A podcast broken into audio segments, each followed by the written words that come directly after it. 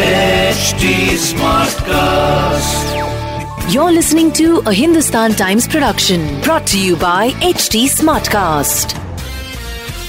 क्या आप जानते हैं कि वैक्सीनेशन लेने के बाद कोई भी इंसान अपना खून जो है उसका दान नहीं कर सकता या डोनेट नहीं कर सकता फॉर 28 डेज़ अगर दुनिया में देखें तो वैक्सीन लेने के बाद सात से चौदह दिन जो है is the period that you have to wait before you can donate blood in most countries लेकिन हिंदुस्तान में डेफरल पीरियड जिसे कहते हैं, अट्ठाईस दिनों का था after even one dose of the vaccine इसकी वजह से ऑफकोर्स एक मेजर क्राइसिस चल रही है ब्लड बैंक्स में एज मेजोरिटी जो वॉलेंटरी डोनर्स हैं, वो मेरे और आपकी उम्र के हैं, यानी कि 18 से 44 के एज ग्रुप में हैं। लेकिन क्या आप जानते हैं कि the N T B C which is the national blood transfusion council ने इस डेफरल पीरियड को थोड़ा सा कम कर दिया है। And of course heaving a sigh of relief is the blood banks and इसकी वजह से of course this is going to be a welcome move इसी के बारे में हमसे आज मुंबई स्मार्ट न्यूज़ पर बात करने के लिए सचिन कलबाग हैं। Sachin Kalbag is the executive editor of the Hindustan Times Sachin, बताएँ। जो लोग रक्तदान करना चाहते हैं, उनके लिए काफ़ी अच्छी खबर है।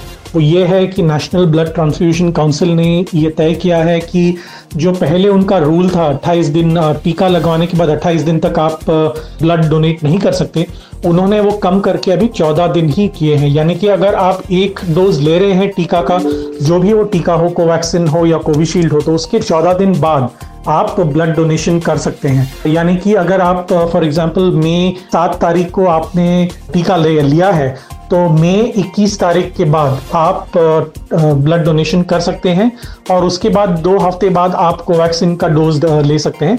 कोविशील्ड का डोज जो पहला डोज है, उसके आठ हफ़्ते बाद आप दूसरा डोज ले सकते हैं। तो आपको काफ़ी समय है चौदह दिन का समय आपको दिया गया है।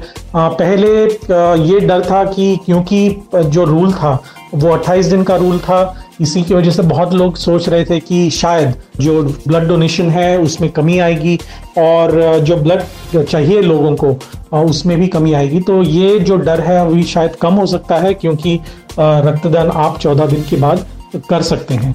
Well just keep this in mind अभी आप चौदह दिनों के बाद जाकर खून दान कर सकते हैं या रक्त दान कर सकते हैं। लेकिन please wait for those fourteen days चाहे वो आपका पहला डोज हो या फिर दूसरा dose please don't stop donating blood because जैसे मैंने कहा, इस दौर में लोगों को खून की ज़रूरत है और अगर आप एक एलिजिबल डोनर हैं तो प्लीज़ जाइएगा और रक्तदान कीजिएगा। After consulting with your doctor This was a Hindustan Times production brought to you by HT Smartcast. HD Smartcast.